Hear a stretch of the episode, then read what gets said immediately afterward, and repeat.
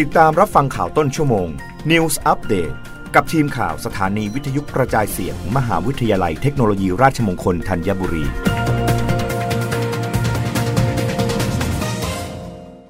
รับฟังข่าวต้นชั่วโมงโดยทีมข่าววิทยุราชมงคลธัญบุรีค่ะ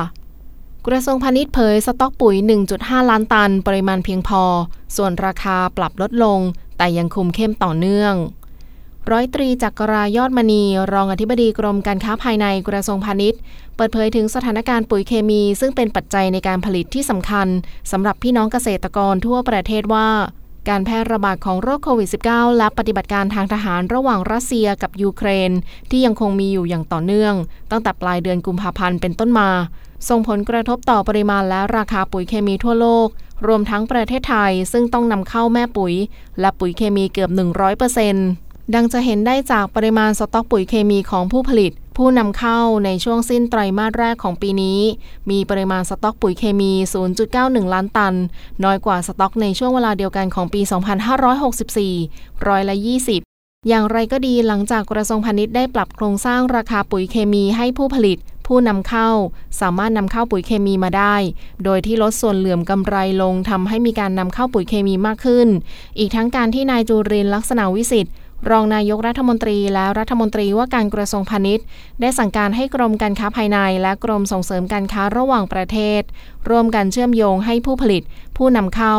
ได้นำเข้าปุ๋ยจากแหล่งสำคัญ เช่นซาอุดิอาระเบีย ที่ได้ดำเนินการแล้ว นอกจากจะช่วยแก้ไขปัญหาในระยะสั้น ยังทำให้มีการจับคู่ซื้อขายระหว่างกันในระยะยาวอีกด้วย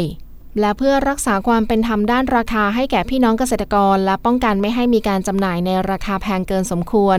กรมการค้าภายในได้ขอให้สำนักงงานพาณิชย์จังหวัดทั่วประเทศ ลงพื้นที่สืบราคา และรายงานราคาจำหน่ายปลีกปุ๋ยเคมีให้กรมทราบเป็นประจำทุกสัปดาห์ และขอความร่วมมือให้สมาคมการค้าปุ๋ย